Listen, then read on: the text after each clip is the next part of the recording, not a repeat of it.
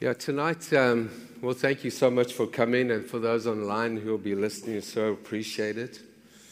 And tonight, I want to speak on the baptism of the Holy Spirit. Um, um, and in a sense, whenever I do, I get a sense that we are standing on holy ground. And it's such an incredible and huge subject. It is so overwhelming. How do you preach in 20, 25 minutes on the mysteries of God and the Spirit of God? It's a lifetime journey. And every time you read the same passage over and again and over and again, the Spirit reveals something more to you. It's like a treasure hunt, this word. And we can never get tired of it. And so, this is just a short little message, and my heart is for you to be like the Bereans. In Acts 17, it says that the Bereans were more noble than the Thessalonians. And Paul calls the church of Thessalonica a model church.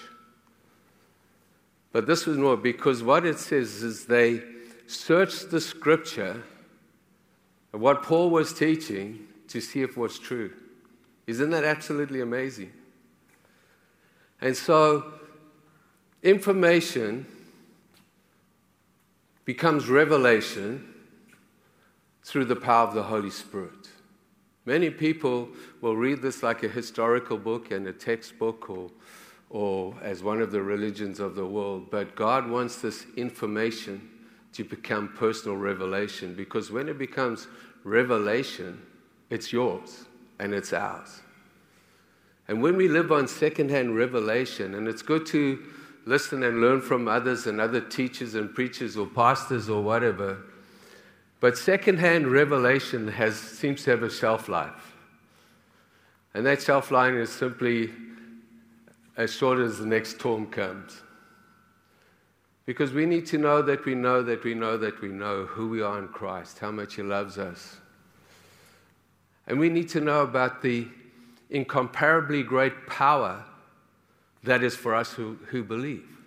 The Word of God says that that power is like the working of His mighty hand, which He exerted in Christ when He raised Jesus Christ from the dead.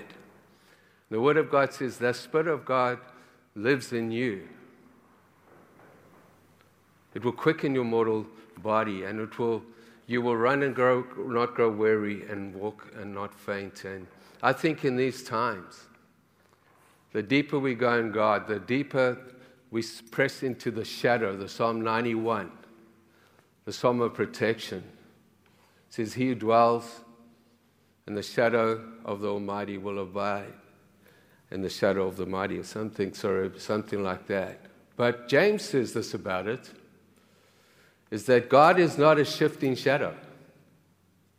That shadow ever, never, ever moves. And in there, there's this canopy of protection. It's, the problem is we tend to walk out of the shadow or drift, maybe. More drifting than walking. It's not really intentional. The enemy's too subtle than that. It's like we're in a boat and the anchor breaks off and we go to sleep at night and it's just going like this and this and we feel so good and we don't even know we're moving. Wake up in the morning and we don't know where the heck we are. And that's what he says that be careful that you do not drift away from the faith. Drifting is not an event it's a process. And often when we go through events we can understand okay that's what happened and that's why i did this. But often with our walk with God, and that we're just simply going to walk about. And God is so gracious that He always calls us home. There's always a place for us. His shadow never moves. We just need to walk into it. And, and I wanted to encourage us in our times just to go deeper and search the scriptures for yourself. I'm going to speak in the baptism of the Holy Spirit briefly in the context of the life of Jesus. This is really a brief overview because there's so much. And as I've said, I w- would love you to search the scriptures for yourself.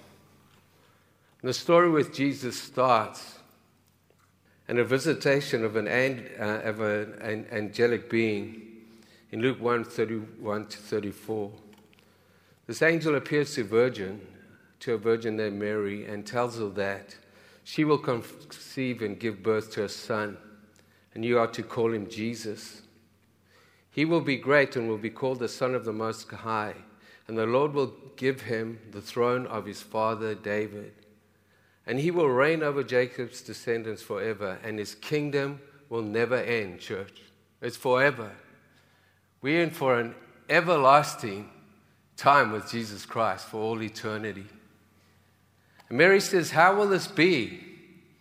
Since I'm a virgin. And the angel answers that the Holy Spirit will come upon you, and the power of the Most High will overshadow you. So the one, the Holy One born, will be called the Son of God. You can read the whole story, but what an incredible story. Jesus conceived by the Holy Spirit and born of the flesh, humbled himself, came to earth, and was totally reliant on the Holy Spirit while he was here.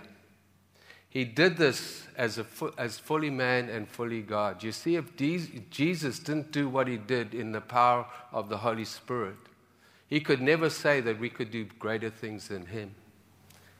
Because he says we will receive power when the Holy Spirit comes upon us an incredible story. And that's just what we as believers should be doing today. We should be humbling ourselves, spending time with God, and relying on the Holy Spirit for everything. We move on to Luke chapter 3. And please um, read these scriptures and these um, chapters 321 to 23. We see Jesus at the age of 30 being baptized in the river Jordan. He's now 30 years old. He's waited 30 years of his life, being a faithful son to, in a sense, his stepfather Joseph and serving his family. But this day comes and he goes to the river Jordan. He's baptized in the river, and as the Holy Spirit, as he comes out, the Holy Spirit comes upon him. Now, this is the important part. Jesus was born of the Holy Spirit. So, from conception, the Holy Spirit was in him. You need to understand this. But Jesus waited 30 years for the power of God to come upon him through the Holy Spirit before he began his earthly ministry. It's an amazing thing. And we to follow in the footsteps of Jesus. And this supernatural event marked the beginning of his earthly ministry. And we see in Luke 4 Jesus now, full of the Spirit, leaves the river Jordan. So he's baptized, the Holy Spirit comes upon him, and the first thing that happens, he's now full of the Spirit. Leaves the river Jordan and is led by the Spirit into the wilderness. So things have changed. In this instance, when the Holy Spirit comes upon him, he's been waiting for this for 30 years. And all of a sudden now, he is now full of the Spirit. That's an amazing thing. He was God incarnate. But it says clearly, as the Holy Spirit came upon him, he had the Holy Spirit in him from conception, he was full of the Spirit. And he was led by the Spirit into the wilderness where he was tempted for 40 days. And after 40 days, he returns to Galilee in the power of the Spirit and goes to his hometown. This is the journey. He says, Greater things in me. As I walk this world, so shall, in this world, so should you. We to imitate Christ. And if Christ needed to be baptized in water or felt he needed to be, and he needed to have the Holy Spirit come upon him, why not us? The Holy Spirit is often called the forgotten God. But it's the power of God. And I take it like this I, um, I love uh, power tools, and I'm not very good at them, with them, especially a chainsaw, but I love them. They make a nice noise, and it's a tree that's not going to hit anything that has to come down. It is so much fun to get hold of that and chop it up. And, and, but can you imagine A hundred years ago, I would have hated uh, chopping trees down because it would have been with an axe. You can still get a tree down with an axe, but I promise you, with the power saw, it's a whole lot of fun and a whole lot of quicker. So we still are born again. When we are born again, and we're going to look at that, we are born of the Spirit. We have the indwelling Spirit. We never lose that. And our salvation is secure if we're truly born again in Christ. But we see Jesus understood that if he, as fully God, walked this earth and performed those miracles and did what he did, he could never ever say that we would do greater things than him. Than him. And what are the greater things? To me, it's not maybe the greater uh, spectacular miracles. I don't know what more greater we could do, but it's as the mobilization of the priesthood of believers. Together, we can do greater things. If we really believe what the Bible says we should believe, we could make big inroads into our nations and into our cities. And I'm trusting God for more of that. So, so here. So he's led by the Spirit in the power of Spirit and then goes to his hometown. And then Luke 14, 16 to 17. Go and read, please read context. It's always important. There's a big difference between preaching and teaching. Paul calls preaching foolishness. He says that in 1 Corinthians. The foolishness of preaching. Because we are here, preaching in a sense is in half an hour or so on, where we are challenged to search the, uh, the scriptures ourselves and see if it's true.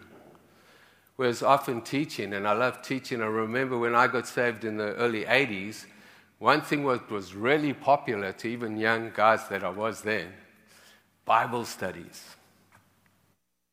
Bible studies. That's what you did. You went to church in the morning and Bible study in the evening. And I was always amazed. We had this incredible pastor that could take one verse and, and get so much out of it. I'm starting to turn the page around. How the heck does he even see this? But it was such a privilege to sit under good teachers. And we have a school of the Bible online, and uh, you can listen to some of the things. But there are many good teachers out there. But this is a time for us, for you to search the scriptures and come to your own conclusion. Because, as I said, second-hand revelation has a shelf life. So he goes, Jesus here in Luke 14, 16. Jesus went to Nazareth, we had been brought up, and on the Sabbath day went into the synagogue as was his custom. His custom was to go to church. Hebrews 10 says something really, really pertinent to today. It's not easy to gather, but it says, Do not neglect the gathering of the saints, but encourage one another when you come to more, together, all the more as you see the day appearing. And that's why it's important. And I know it's hard with with how we do things, and we can't have um, even a third of our church in the three, three services. But I encourage you, whenever you can, to make the effort, whether it's here or somebody else, obviously being safe as you do so. So he goes to the, the um, synagogue, and the scroll of the prophet was handed to him, and unrolling it, he found the place where it was written. So this was intentional. And what he finds a place is what we call Isaiah chapter 60. The Spirit of the Lord is upon me. But he's got the scroll. We can go like this. And please, please, as Deborah said, start using a book, Bible. It's so easy to copy and paste and so easy to, where's that scripture? I was with a young guy, and, and we were having this thing, uh, this debate about something, uh, uh, actually in Haiti in the beginning of the year, a young guy that would come with me. And um, we were scriptures, and he would say, he would stop all the time and he would put in the key word to find the scripture that he wanted. And um, I still, I have to do that sometimes. But it's so cool when you can just come. And he says, "How do you know all of this stuff?" I said, "Because I don't. I read the book, not the phone." I use the phone. And I'm not saying the Bible is on the phone is wrong, but there's something about a book like this that gets old and tatty and stuck up with um, sticky tape and all of that. Anyway, another rabbit hole I went down there. And he comes and says this The Spirit of the Lord is upon me because he has anointed me. Now, the context is the baptism of water, the baptism of the Holy Spirit. He's in the desert for 40 days. He goes, the first time he goes back to the church, he actually seeks out this in a scroll. Can you imagine a scroll? The Bible's here. He's going like this. There's no, there's no numbers, there's no nothing. It's just the book of Isaiah. And he finds this passage. And he says, Now the Spirit of the Lord is upon me, for he has anointed me to do a number of things to proclaim the good news to the poor, to preach the gospel, to proclaim freedom to the prisoners and recovery of, of sight to the blind, to set the captives or the oppressed free, free from addictions, free from depression, oppression, free from, from fear and all of this. Jesus came to set the captives free. The enemy has us captivated. He has these chains around our minds. And, and the crazy thing about fear, everybody knows that 90, 95% of what we fear, never, or something like that, never comes to pass. And Jesus came to set us free. Jesus came and gave us authority in His name to cast out demons, to break the chains of oppression, and to do these same things, and to proclaim the year of the Lord's favor. Church, we live under dispensation of grace. We, we live in the year, in the time of the Lord's favor.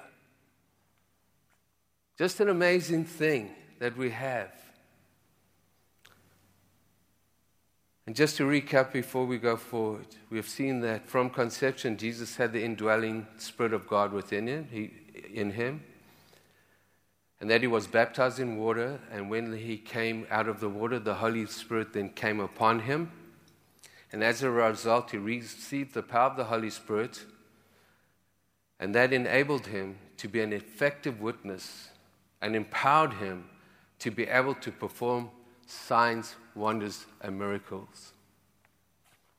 That's what God has called us to be miracle workers in the name of Jesus. And here, church is a parallel for us today.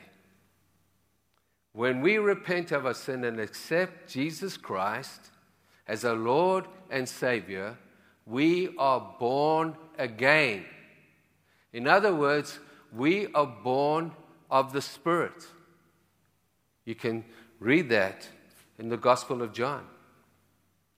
And as a result, the Holy Spirit resides in us. We have the indwelling Spirit that Jesus had from birth up to 30 years old because he walked as a man.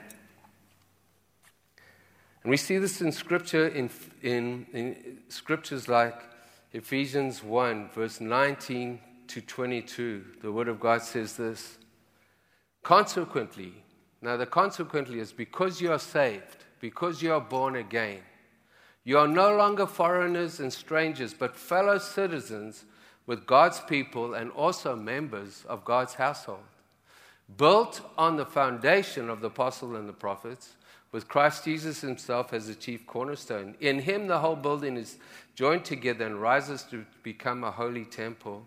And in him, we too are being built together to become a dwelling place in which God lives by his Spirit. And just like Jesus' example as he walked the earth, in order for us to be born again believers, as born again believers, to be full of the Holy Spirit and an uh, effective witness of Christ, we should follow his footsteps and be baptized, number one, in water, and number two, in the Holy Spirit. Why? Why is this important? So that we too can do even greater things than Jesus, according to John 14 12. You see that Jesus knew that in order for us to fulfill the Great Commission, we would need the supernatural power of God working in and through us. And that church is why Jesus, after the resurrection, appears to his disciples and says this to them. These are some of his last words to the disciples. He said, I'm in Luke 4:49, he says, I'm going to send you what my father has promised. 24:49, I think. But stay in the city until you have been clothed with power from on high. In other words, I don't want you to go anything, anywhere, anywhere until you receive the Holy Spirit. And then on the day he ascended into heaven in Acts 1 8, he reminds them, and these are his final words because it says, as he said, after he said these words, he ascended into heaven. And he says this that you will receive power when the Holy Spirit comes on you. Now he's talking to the disciples who were believers. The Holy Spirit was in them, and he said, You will receive power from the Holy Spirit when it comes upon you, and you will be my witness in Jerusalem and all Judea, Samaria, and the ends of the earth. And he says, Wait. Wait for the power. Don't run around now. And they wait a number of days, I think it was 10 days till the day of Pentecost. And they were praying in an upper room, not knowing what would happen next. And while they were praying, tongues of fire came from heaven. And they were supernaturally baptized by in the Holy Spirit. It says this when the day of Pentecostal came, they were all together in one place. Suddenly, a sound like a blowing violent wind from heaven was filled the whole uh, house and they were, where they were sitting. And they saw what seemed to be tongues of fire separate. And all of them were filled with the Holy Spirit and began to speak in other tongues as the Spirit enabled them. Yes, they had received the promise of the Father. They were baptized in the Holy Spirit. And the church was birthed in power in supernatural power. On that day, the church was born. More than 3,000 people gave their hearts to, to Jesus. And within a short while, without technology, on camels and donkeys, within a generation, the gospel had gone to the uttermost parts of the known world at that time in the power of the Holy Spirit. And, church, I want to leave it there. I want, uh, there's a lot of these little things here, and I'm asking you to please study them, and I'm asking you to please, if you want to chat to me through it. Because I don't believe the enemy is afraid of a powerless church. And he wants us to believe that we can use a handsaw and still get a tree down and do the job. But you know that most of the, the times that churches were birthed through the apostles was through miracles, signs, and wonders. And this is something that I was reading Mars Hill in Acts 17. It's a, the famous thing Paul's in, and he has this preach on the unknown God, and he starts debating these Stoic philosophers and all of that kind of stuff. And they're having this great thing. Do you know at the end of that, number one, no church was, was started in Athens. And number two, it says a lot of them argued with them and a few got saved. Do you know what he did then? He then got on his donkey in Acts 18 and he goes off to Corinth. And he's more than likely thinking, what the heck? What happened in Athens? We all think it's amazing. Yes, that's an intellect, intellectual gospel. And we need to use our intellect, but it needs to be empowered by the Holy Spirit. And he goes, where does he go from there? He goes to Corinth. And then a few years later, he writes to them and he says, When I came to you, I resolved to know nothing. He didn't say that I didn't know nothing. He had just come from Mars Hill. But he said that didn't work. And I resolved to, but to rely on the demonstration of the Spirit's power, not wise and persuasive words. And if we're going to see our lives and our families and the nations transformed, it's not going to be because we have done it in our own strength or in our own intellect. Yes, God wants to use our intellect. God wants us to study His Word. But the Word only becomes alive when it's inspired and empowered by the Holy Spirit. I'd like to ask the, Holy, uh, the, the, the worship team to please come forward. I hope this has been helpful. It's so difficult to preach this, and my mind's going like this in such a short time because it seems there's so many loose threads out of there.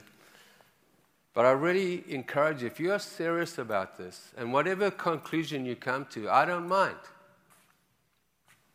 I'm not my brother's keeper, so I'm not trying to convince you, but I'm asking you to be open to it. I've been in third world countries many, many, many, many. And I've seen miracles. We were in Haiti at the beginning of this year and did a five day um, crusade or teaching time and so on. And we're working with the school there and, and so on and this church. And the one day I was, I was preaching that morning and I said, You know, I said to the pastor, Marcel, I said, Marcel, listen, I really just believe we need to pray for the sick. I really believe that. These people rely totally on the Holy Spirit. There's no doctors, there's no nothing. No masks, there's no social distancing, there's no nothing. It's the Holy Spirit that comes. And so I, he said, Well, let's do that, and afterwards you can preach. I tell you what happened. We, I said, we, I, said I, I really feel God wants to heal pe- people they started lining up. They, they, they, they were in a, a big place, like an old barn, a tin barn, maybe the half the size of this, full of people, 40 degrees inside there. And they started lining up. They quick down here. And then the line, then the, they had to turn the line around and do it like that so it could go around the back to the front. There were so many people. Not only that, People were running out the service to fetch their sick friends. This went on and on and on and on. I'm telling you, nearly four, five, six hours. No time to to spend time with him, just to pray in the name of Jesus, be healed, and things like that. And people were healed. And people will say the next day was test me. That also took another thing. On the thursday night they decided to have a prayer meeting. Let me tell you third world countries are hungry for god because they are desperate. This prayer meeting started at 7 p.m and went through to 8 a.m the next morning people were lying on the having a sleep waking up when somebody else started worshiping, somebody, it was, it was like, we actually left there at one o'clock because the pastor said, we're to be, to be too tired. And he said, it's one o'clock. I looked at my watch. I could not believe it. It was as if time stood still. You see, when we wait upon the Lord, and it starts in us individually, you see, many streams, the words God says, makes one river. And we have one little trickle here, and there's another little trickle there. Like at the top of the mighty Fraser, there's this little snowball that melts with another snowball and another snowball, and all of a sudden it's got a trickle, and then you then it goes on for 2,000, 3,000 kilometers, these mighty rivers, many streams, one river. So we say, what can we bring? We bring our little drop. We bring that little overflow. And sometimes we are dry and others are full and otherwise. And that, imagine when we can start coming into the presence of God in our homes, in our home groups, or anywhere, and you just say, What happened here? You see, it's only the Spirit of God in and through work in his church that is going to save a nation. Not a change of any government. You might like your government or next neighbor's government or not. I don't really care. I'm not that I'm not concerned sometimes, but I don't care because you know what? God says the healing of the nation is in the hands of my people. 2 Chronicles 7 14 says, If, if my people who are called by my name will do four things humble themselves, pray, seek my face and not my hand. Often I am t- I uh, God, I need this, I need this, this one, my children, my the church, all of this, and I can run out there. And God says, I just want to have some face time. Not on a computer, but seek my face and turn from their wicked ways. Talking about us. Then I will hear from heaven and I will heal the land. And I've been doing a study on the, the scriptures on Parliament in, in Canada. I want to know the roots of the spiritual. They are uh, incredible. This, this country in the United States of America, and many of these were born on Christian values. And we can lose our way, but God can bring us back. And on the peace tower and all of those. And Canada was called the Dominion of Canada and often is still now. And that is Psalm 76, I think. It says, Where he, will, he shall have dominion from sea to sea. And that is in the Peace Tower. The dominion of God over Canada. That's what it means. And if we can just once again say, God, we want to see revival. We want to see our leaders. You know, when I, am I'm off on the track now, and sorry I bit it a bit now, but this is so, you know that Jesus or Paul or the apostles never ever criticized the leaders outside of the leaders in the church, maybe. Jesus never got up and spoke to Herod and said this and that. He kept quiet.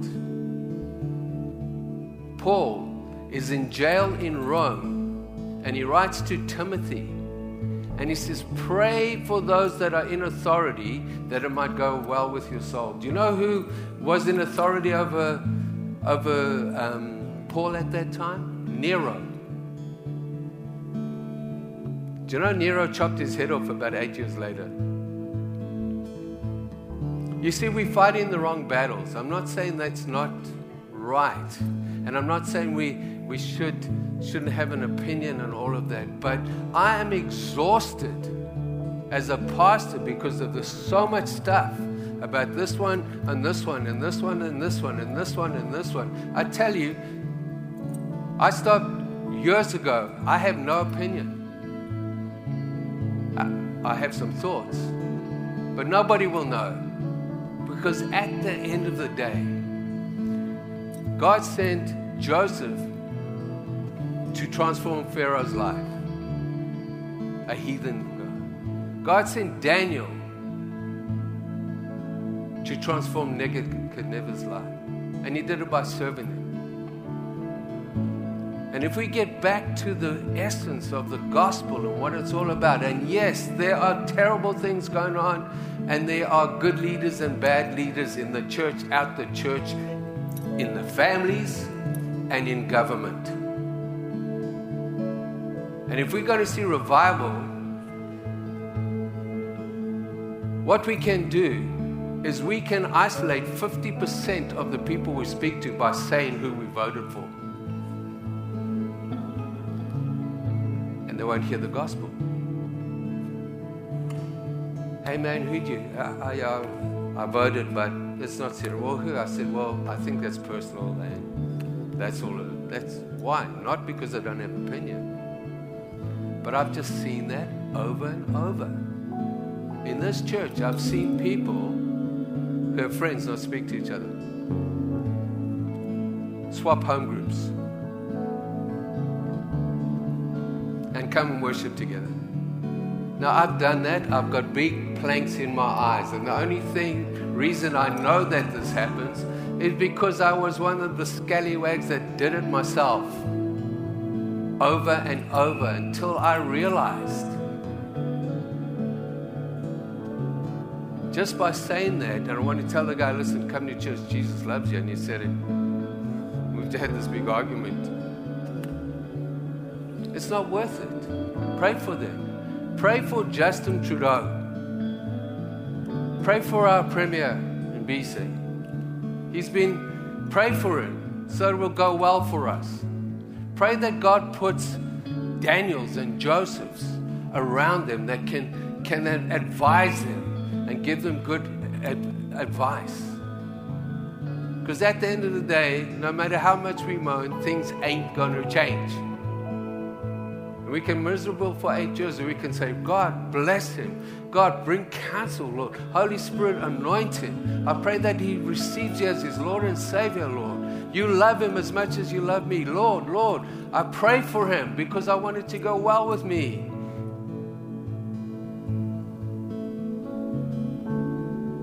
We can change the world with the world with that one scripture.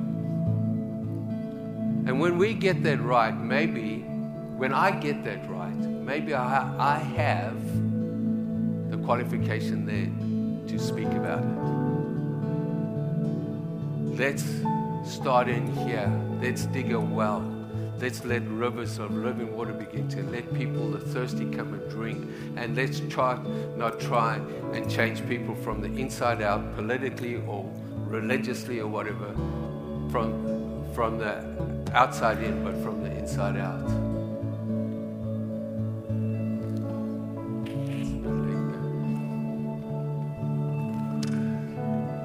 Just as Mike's, we're hot. Just as Mike's sharing, I'm just going to ask if you stand. We're going to worship. You know, if we want to see this nation changed, if we want to see God move in power, we're going to need the power tool. We're going to need the Holy Spirit. Just reminded that the Holy Spirit comes by invitation. He's a gentleman. And for you and I, when we look at Scripture, we hear what Mike's sharing. And when you read in Acts 2, it says that the Holy Spirit came in power. And then Peter says, you know, this is what this is what the prophet Joel spoke of. And he says, prophet Joel spoke of God pouring out his spirit on all flesh. And I was thinking about this for you and I. The Holy Spirit wants to come and pour out for us. And if we're a vessel, we can put a lid on that vessel. You can put a lid on it, and the Holy Spirit can pour out, and you can receive none of it. And I just want to say that there is an invitation for us where we take the lid off. And I want to encourage you the Holy Spirit wants to pour out, He wants to fill you to overflowing. Take the lid off. You might feel like your lid is rusted shut, but take it off. I'm telling you, the oil will loosen that lid. Take it off. Don't just open it a crack. If you want all of what the Holy Spirit has for you, take the lid off. And we're just going to respond. And as we worship, I want to encourage you right where you are, right where you are now, let the Holy Spirit come and fill you to overflowing. All he needs is your permission. So invite him in. Let's worship the Lord together.